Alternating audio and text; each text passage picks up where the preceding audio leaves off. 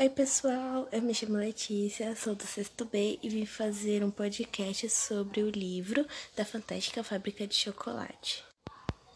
Na história contém o Willy Wonka, que é o dono da fábrica, as crianças premiadas, Charlie, Augusto, Miguel, Violeta, Veroca e suas famílias.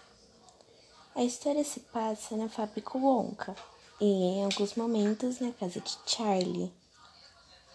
Nesse livro, a história é contada por uma terceira pessoa e o tempo é psicológico. No conto, o Sr. Wonka convida cinco crianças por meio de cupons dourados para conhecer sua fábrica mais de perto. Notei como ponto negativo que o final ficou sem contexto.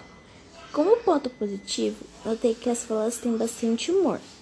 E como ponto mais interessante, notei quando Charlie conseguiu seu cupom dourado, porque ele não perdeu a esperança.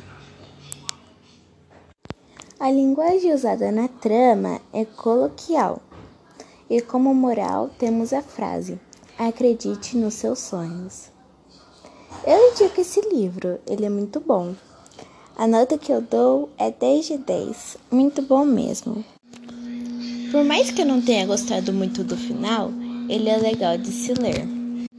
Esse foi meu podcast, espero que vocês tenham gostado e espero que tenha dado tudo certo. Tchau!